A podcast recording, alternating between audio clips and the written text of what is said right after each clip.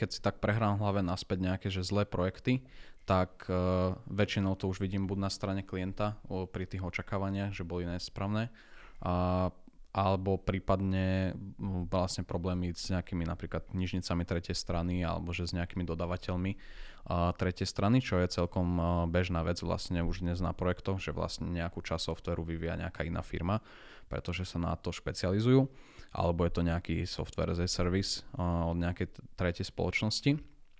A myslím si, že vo VZU a všeobecne aj v hociakej firme by mal byť vlastne ten štandard, že tie, tie interné zlíhania by nemali ako keby zničiť ten projekt vlastne. Že vždycky by to malo byť nejak nahradené, aj keď tam máš napríklad juniorov, tak proste mať seniorov, ktorí ich zastupia veľmi rýchlo, opravia to.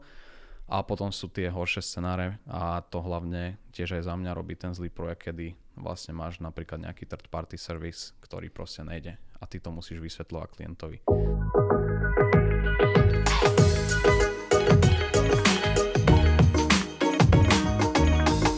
Príjemný deň, milí posluchači, vítam vás v ďalšej epizóde Modernej firmy.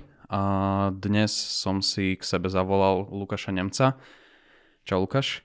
Čaute. Uh, Lukáš je vlastne frontend developer uh, u nás vo VZU už dlhšiu dobu. Je to tiež absolvent uh, OpenLabu vlastne tretia generácia OpenLabu, ak sa nemýlim, Je to tak. hneď po mne. A dnes som si zavolal Lukáša, lebo uh, má také dosť špecifické skúsenosti vo VZU uh, s projektami a nazvime to, že so zlými projektami alebo s projektami, ktoré možno uh, nevyšli až tak dobre. Uh, to samozrejme neznamená, že to je jeho zasluhou, ale, ale podielal sa na takých projektoch. Uh, čiže dnes som si ho zavolal, aby sme trošku ukázali vlastne aj tú stranu toho, že Uh, není všetko rúžové, uh, nie každý projekt vždycky vyjde, nie každý projekt uh, je možno aj povedzme, že finančne výhodný pre nás alebo pre klienta alebo pre hocikoho. Čiže dnes som si tu zavolal Lukáša, aby sme trošku vlastne o tom pokecali. Dobre, Lukáš, tak začneme na ostro, že čo je pre teba taká definícia zlého projektu? No, môj názor na nejakú definíciu zlého projektu je asi taký, alebo teda možno by som to povedal vo viacerých rovinách. Prvú by som asi zadefinoval možno nejaký čas alebo nejaká predikcia času za nejaký časový horizont, ktorý, ktorý sa de- definuje ten projekt, že bude spravený. Mm-hmm. Dajme tomu, povieme klientovi alebo odhadneme ten projekt v analytickej fáze, že bude trvať 4 mesiace, ale na konci dňa trvá, dajme tomu, 6-7 mesiacov, mm-hmm. keďže sa to zle odhadlo. Pravdepodobne to je dosť do veľkej miery spojené s kapacitami alebo teda s odhadnutým časom, ktorý potrebný je na ten projekt, aby sa vytvoril. Mm-hmm. Čiže nejaký zlý odhad, hej? Z hej, našej hej, strany. OK, a ďalej? No potom možno, možno rovina ľudí, to znamená, že ak, ak máš nejaký tým, ktorý nie je dobre zladený alebo proste nevie fungovať medzi sebou, mm-hmm. tak, buď, tak tam potrebuješ automaticky ďalšieho človeka, čo bude robiť nejaký relationship management medzi tými ľuďmi. Mm-hmm. A to môže mať tiež akože drastický dopad na ten projekt. Mm-hmm či už e, jednak v posúvaní toho projektu v čase, to znamená, že posúvanie nejakých deadlineov, alebo môže byť proste tým nezladený a ten projekt nebude tak kvalitný, aký, ako sme ho očakávali. Uh-huh. A aké sú potom vlastne podľa teba, alebo aspoň z tvojich skúseností, že následky takého projektu? Že ako, ako sa to manifestuje aj u toho klienta a ako prebieha vlastne tá komunikácia?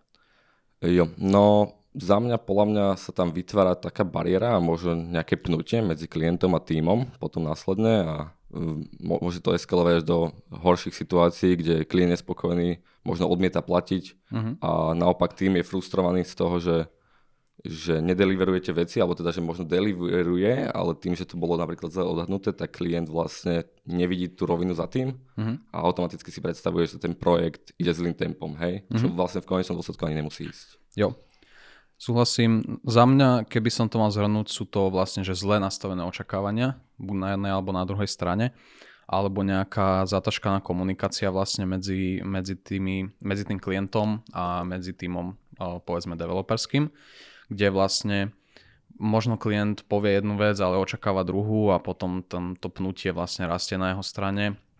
O, takisto napríklad, a aj nám sa stalo, môžeme byť v tom transparentní, že tiež sme zle odhadli nejaké projekty a vlastne museli sme nejak komunikovať tie očakávania a keď, keď na tom robili ľudia povedzme, že menej skúsení, tak sa tie očakávania komunikovali inak a tým pádom tam vzniká tá komunikačná bariéra. Čiže vo väčšine prípadov, aj keby mám to dať do nejaké poučky, je, že uh, vlastne dobrá komunikácia a správne nastavené očakávania väčšinou uh, mitigujú to riziko toho, toho zlého projektu.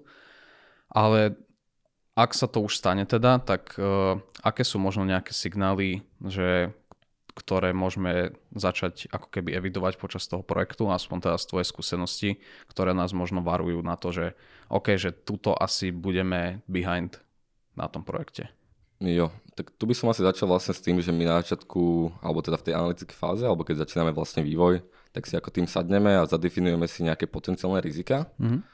Ktoré vlastne už nám slúžia automaticky ako z začiatku nejaké varovné signály, ktoré môž, že to sú najčastejšie cesty, ktoré môžu skončiť zle, alebo ktoré môžu negatívne ovplyvniť ten projekt. Mm-hmm. Ale čo sa týka nejakých varovných signálov počas nejakého vývoja alebo nejakého priebehu projektu, tak tam je hlavne nejaká asi, asi tá komunikačná bariéra najväčší problém, lebo častokrát sa všetky veci dajú, alebo teda väčšina vecí dá poriešiť komunikáciou. Ale napríklad proste nesplňanie deadlineov, to je napríklad ten posun v čase, mm-hmm. alebo, alebo veľa nejakých probono hodín, to znamená, že nejaké pretrkovanie alebo zlý odhad, ktorý spôsobil to, že ten projekt napríklad trvá dvakrát toľko na, mm-hmm. na zapracovanie a tým pádom sa vlastne posúva ten deadline, lebo my vypočítame vlastne ten čas alebo ten časový horizont podľa toho, koľko hodín je prediktovaný na ten projekt. Mm-hmm.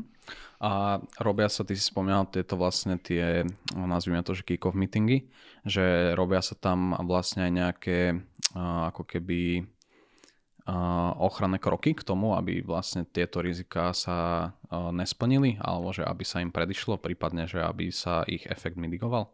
Hej, hej, častokrát tweakujeme potom aj to nastavenie, či už tímové, alebo mm, vlastne nejaké projektové, aj podľa týchto kick-off meetingov, kde si zadefinujeme nejaké najväčšie rizika, mm-hmm. alebo možno nejaké potenciálne, proste nejaké red flagy toho projektu. Častokrát to býva či už nejaký neskúsený klient, alebo neskúsení ľudia v týme, alebo, alebo nejaké third party libraries proste pre programátorov, ktoré nie sú štandardom a vlastne nerobí s nimi na každom projekte. Mm-hmm. A mm, takisto vlastne, ako som už spomínal, ten tweak tam je napríklad o tom, že keď je nejaký neskúsený tým, tak sa tam dá vždy nejaký seniorší developer, ktorý vlastne dohľadá hlavne na tú technickú časť toho projektu, alebo je taký možno support alebo mentorom v samoriadacom týme pre tých developerov, ktorí ktorí fungujú samoriadace, hej. Uh-huh. OK. No ja by som to tiež asi rozdelil na také, že, že tie interné zlyhania vlastne, povedzme toho týmu a potom vlastne také externé, ktoré neoplivníme, s ktorými asi aj ty máš e, viac skúseností, ale že eviduješ už vlastne vo väzov a potom to vlastne rozminiem aj akože pre, pre možno poslucháčov, čo majú svoje, svoje firmy, že že eviduješ nejaké tie také interné zlyhania už vo VZU, alebo sú to skôr vlastne už uh, tie, tie externé prvky, ktoré uh, u nás zabezpečujú ten zlý projekt? Tak uh, ja si myslím, že interné zlyhania sú ako keby, nejak, nechcem povedať štandard, ale že vyskytujú sa všade. Že nie je to len nejaká vec dokonalosti, že my sme teraz uh, dokonali a robíme všetky tie procesy vždy správne a 100% mm. efektívne Skôr je to o tom, že aj keď napríklad takéto zlyhanie na internej e, báze dojde, tak vždycky tu máme vlastne ľudí, ktorí sú ochotní a nápomocní a proaktívni v tom, že ti reálne pomôžu a skúsia ťa nasmerovať tým smerom, aby sme išli správne. Uh-huh. Jo, uh, s týmto súhlasím. Za mňa uh, tá vlastne vec je, že už sme si celkom vypilovali naše interné štandardy k tomu, že že keď si tak prehrám hlave naspäť nejaké že zlé projekty, tak uh, väčšinou to už vidím buď na strane klienta o, pri tých očakávaniach, že boli nesprávne, a, alebo prípadne vlastne problémy s nejakými napríklad knižnicami tretej strany alebo že s nejakými dodávateľmi uh, tretej strany, čo je celkom bežná vec vlastne už dnes na projektoch, že vlastne nejakú časť softveru vyvíja nejaká iná firma, pretože sa na to špecializujú alebo je to nejaký software as a service od nejakej tretej spoločnosti.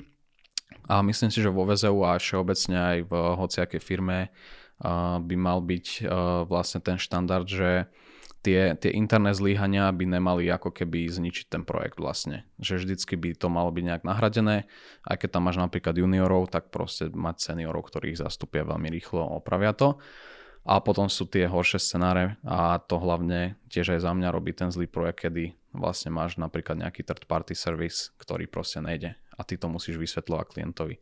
Tam samozrejme máš ako keby možnosť nejak prehodiť tú zodpovednosť na toho klienta, že aby on napríklad riešil s nimi zmluvy, aby si on vyberal toho dodávateľa, ale na konci dňa aj tak, ak je ten klient technický, čo sa už bavili chalani, tuším pre predošlých epizódach, tak vlastne je tvoja úloha ho ako keby edukovať, lebo ide s tebou do spolupráce a musíš mu ukázať tie technické strany toho a, a poradiť mu vlastne napríklad aj s tým dodávateľom. Dobre.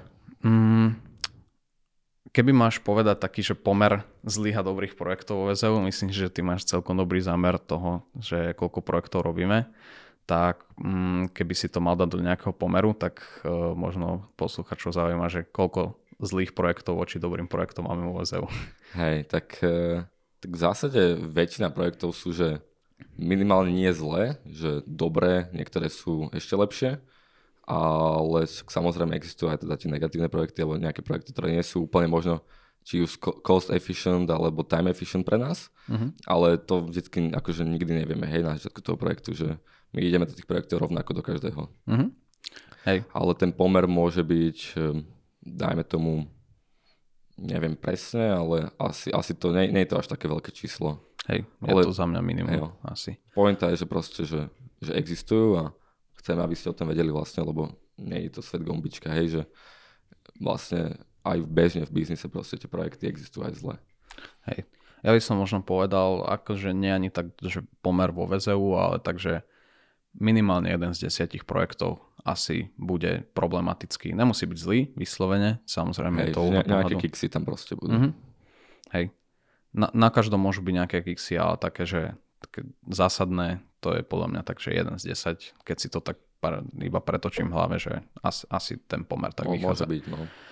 Ale my to vlastne teraz mitigujeme trošku, môžeme aj to otvoriť, že vlastne uh, prechádzame s biznis modelom trošku inak. Uh, Gríši a Mateuš rozoberali vlastne celé Finverzum a vlastne naše vlastné produkty a tak ďalej, čiže možno aj toto je zaujímavé pre niekoho, že vlastne ako predným zlým projektom je, že robiť si ich interne všetky hej, hej, a, a nemať klientov. Áno, áno, že zamerať sa skôr na ten product building a ako keby, že skúsia to pretransformovať tie kapacity z toho custom developmentu presne na niečo, nejakú tvorbu vlastných produktov, kde vlastne máš viacero benefitov, kľudne si môžeme akože vymenovať, ale možno by to bolo ideálnejšie na nejakú inú epizódu, možno mm. to iba tak načrtnúť. Mm, čo tam vnímam ja ako nejaké benefity, sú určite vlastne nejaký, nejaký to, že si sám sebe klient a tým pádom eliminuješ nejakú tú, nejaké tie problémy tej tretej strany, alebo teda možno nejaké problémy neskúseného klienta, needukovaného klienta, alebo dá sa klienta, ktorý s, tým, ktorý s tým ešte nepracoval, alebo teda ne, nebol na, na nejakom produkte alebo projekte nejaký projekt owner uh-huh. a vlastne nedrivoval tú víziu toho produktu. Jo, súhlasím. A môže to byť aj vlastne trošku inak pretavené, že my sme to zobrali v tom extrémnom, že už nebudeme mať vlastne klientov, ale že ja by som povedal, že určite sa oplatí softwarovým štúdiám, ako sme napríklad aj my robiť vlastne, že interné produkty zamerané na ten tech, vlastne, že ktorý ti zľahší nejakú tú časť roboty, ktorá už nastaví tie očakávania dopredu. Hej, nemusí to byť čisto nejaká apka proste na buildovanie niečoho, môže to byť skôr napríklad framework tej analytickej fázy, napríklad, hej, že ako si prejdeš ten produkt s klientom, hej. ako nastavíš na začiatku očakávania, aký je vlastne tvoj framework uh, bufferovania časov, bufferovania deadlineov a takéto veci, hej. že to sú podľa mňa tie, tie veci, ktoré by a si možno mohli aj ostatní zobrať k tomu. Tak Dobre. nie je to žiadna novinka, hej, však my interné projekty, či už nejaké, nejaké, nejaké priame služby, ktoré nám zjednodušujú prácu, alebo takéto nejaké frameworky nastavenia nejakých procesov vlastne už aplikujeme hrozne dlho, takže uh-huh. on to je len potom ako keby nadstavba na to a pretransformovanie tých kapacít vlastne z nejakého jedného biznis modelu na druhý. Jo, Dobre, ale vlastne asi aj uh, taký náš všeobecný mindset uh, a taký svetový, že všetko zlé je na niečo dobré. Uh, čiže možno ak by si priblížil posluchačom a teda divakom, že ako vlastne potom vychádzame z takýchto projektov, že, že ideme z toho, že zdevastovaný, že úplne, že najhorší mesiac alebo rok na svete, alebo že bereme si z toho niečo vlastne a ideme ako keby ostrelaní ďalej. Jo, tak ako si povedal, vlastne sú tam nejaké dve roviny možno, do ktorých sa vieš dostať, že buď ťa to zničí a pohltí, alebo si z toho niečo zoberieš, retrospektívne si, si k tomu sadneš ako tým a vyhodnotíte si, vyhodnotíte si nejaké rizika, alebo vlastne nejaké chyby, procesné, neprocesné, systémové a na základe toho môžete práve potom navrhnúť nejaký ten framework, ktorý už bude funkčnejší, hej. Mm-hmm. Takže, takže skôr by som povedal, že in the end of the day proste ten, ten projekt je ešte viac ako keby, že benefitujúci pre nás ako nejaký dokonalý projekt alebo nejaký projekt, kde máme dajme tomu, že nejaké stropové marže proste geniálne a projekt je plynulo, hej. Mm-hmm. Takže určite dá ten projekt ako keby viacej nám ako, ako nejakým či už procesom, frameworkom a tak ďalej, hej, ale hlavne aj tomu týmu. Mm-hmm. Ja by som to povedal a chcem počuť aj tvoj názor na to, že to dosť záleží od seniority vlastne. Lebo dal by som také tvrdenie možno odvážne, že pre juniora je podľa mňa lepšie byť na zlom projekte na začiatku, kde zažíva nejakú mieru stresu a nejaké tlaky. A pre seniora, ktorý už je ostrelaný, ktorý si už zažil veľa projektov, veľa zlyhaní, tak je vlastne už skôr, že chce byť takom pohodlí vo väčšine prípadov, aspoň u nás. Jo, o tomto sme sa vlastne viacer, viacerokrát už bavili aj, aj s vlastne našimi kolegami, či už nejakými stavistami alebo full-time ľuďmi. A podľa mňa zdieľajú celkom tento tvoj názor a mm. ja mhm. sa k tomu prikláňam je to presne o tom, že vlastne tí juniornejší ľudia alebo tí ľudia, ktorí nemajú ešte ako keby tú prax, napríklad s nejakým vyhorením alebo s nejakými extrémnymi vecami, komplikáciami, ktoré vlastne museli prekusnúť a to ich zotavilo, tak práve tu nám majú tú príležitosť, kde sa môžu najmä tomu popáliť alebo hodiť sa do, do jazera a naučiť sa plávať, hej. Mm-hmm. Keď to dám do, takej, do takého akože metaforického pojmu. Ale je to skôr, je to presne o tom, že, že tie hranice, alebo nazvem to hranice, alebo ten threshold toho, že kde máš tú laťku a čo ťa posunie najviac, mm-hmm. sa posúvajú v čase podľa toho, akými problémami ideš. Hej, že keď si pozrieme aj slávnych ľudí, alebo teda úspešných ľudí, tak pravdepodobne tomu predchádzalo nejaké veľké vyhorenie alebo nejaké zlyhanie životné alebo rodinné alebo tak, mm-hmm. ktoré ich vlastne bústlo na tú, na tú úroveň, kde sú teraz. Mm-hmm.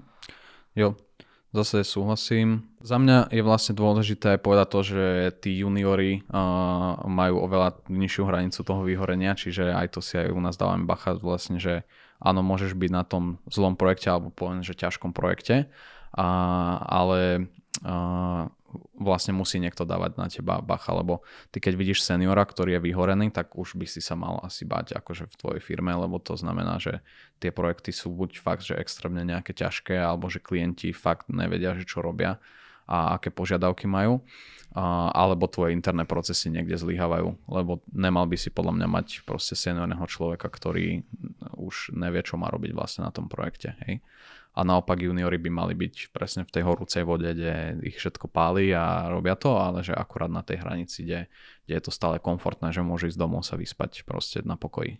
Hej. No, ja by som iba nadviazal na to vlastne, že presne treba dávať hlavne pozor aj na tých juniornejších ľudí, lebo oni sú častokrát aj labilnejší, keďže my sme tu, ako viete, dosť mladý vekový priemer. To znamená, že máme tu dosť veľa aj študentov, ktorí sa aktívne zapájajú na projekty a práve aj u nich je vidieť to, že ako sa najviac posúvajú keďže, keďže sa ako keby približujú k tomu vyhoreniu, alebo teda také, tak, tak, tomu prirodzenému stresu, možno niekedy aj troška neprirodzenému, ale ja som povedal, že to k tomu patrí. Uh-huh. A že keď máš toho seniora, tak vlastne on už si týmito vecami prešiel, hej? že on už ten threshold tých problémov má vysoký. Uh-huh. To znamená, že ja by som to možno iba zadefinoval nejaké roviny, nech si viete predstaviť, že čo vlastne pod tým myslíme. Je to, je to možno také, že niekto sa rozhoduje ráno, že či si dá modré alebo zelené šaty, hej, ale že čím viac, alebo čím väčšie tieto problémy ty zažívaš, a tieto možno vyhorenia, zlyhania životné a tak ďalej, tak ten threshold máš vyšší. To znamená, že ty už neriešiš, že či si dáš ráno kávu alebo čaj, alebo či staneš o 9. alebo o 10. ale riešiš, že či, či projekt o dva mesiace proste bude dávať zmysel, alebo či vôbec klient chápe tomu, že čo robíme a podľa toho nastavuješ ako keby celé tie hranice toho projektu a tento threshold sa ti iba zvyšuje. Mm-hmm. Že mhm. čím ješ vyššie a ďalej, čím viacej skúsenosti naberáš, tak riešiš, by som povedal, že väčšiu komplexitu problémov. Hej. Mm-hmm. A ide hlavne podľa mňa aj o tom, aj pri tých junioroch, že uh, ide aj o tom takom dobrom pocite uh, v seba, že um, povedal by som, že ten junior si musí aj ukončiť pár projektov úspešne a či už dobré alebo zlé, ale samozrejme je ľahšie ukončiť ten dobrý projekt a že už môže si aspoň povedať, že jo, že bol som na dvoch, troch projektoch, ktoré e, som dokončil a potom už môže ísť na zlý projekt, kde už má aspoň ten dobrý pocit, že dobre, že tento projekt je pre mňa že dosť náročný, je zlý, no, všetci vo firme na ňo nadávajú, že uh, zlý klient, zlý toto, zlé toto, ale že aspoň mám za sebou tie nejaké, neviem, že napríklad tri projekty, ktoré som dal jak pán a idem proste ďalej. Ja, ja sa k tomuto iba vyjadrím, lebo vlastne bol som na viacerých zlých projektoch uh-huh. za vlastne posledné 2,5 roka, čo, čo tu vlastne pôsobím vo VZU. Ale eh, zo začiatku som to vnímal, môže to byť aj kvôli tomu, že som ešte mladší alebo nevidel ten bigger picture, ale zo začiatku som to vnímal vlastne, že OK, zlý projekt, že máš menšiu motiváciu robiť a tak ďalej. Ale na mojom poslednom projekte, eh, ktorý bol troška horší, tak vlastne tam som sa naučil ako keby, že aktívne a s úsmevom preberať tie zodpovednosti, aj keď to bolo niečo negatívne, alebo všeobecne ten projekt, že bol nejaký zlý a viacero ľudí vo firme malo tam to horší pohľad, mm-hmm. aj keď mhm. tam nerobilo, ale vedeli, ako sa o ňom rozpráva, hej. No ale ja som sa naučil brať tieto zodpovednosti a keď ma ľudia challengeovali, tak som do toho išiel s úsmevom a možno aj toto mi dalo taký ten najväčší boost toho, že, že máš tú motiváciu to robiť, aj keď to ľudia vnímajú ako niečo negatívne. Mm-hmm. Hej. Jo, za mňa sedí. Dobre, myslím, že sme si prešli všetko. Ja ti chcem veľmi pekne poďakovať, že sa dnes zapojil, mm, že si bol takto otvorený k tvojim skúsenostiam a verím teda, že sa počujeme aj v ďalších podcastoch, že sa pobavíme a na možno nejaké pozitívnejšie témy. A chcem poďakovať aj vám, že ste počúvali a pozerali dnešnú epizódu. Ak sa vám ľúbila, tak hoďte like. Ak sa vám nelúbila, tak dajte dislike a možno napíšte prečo.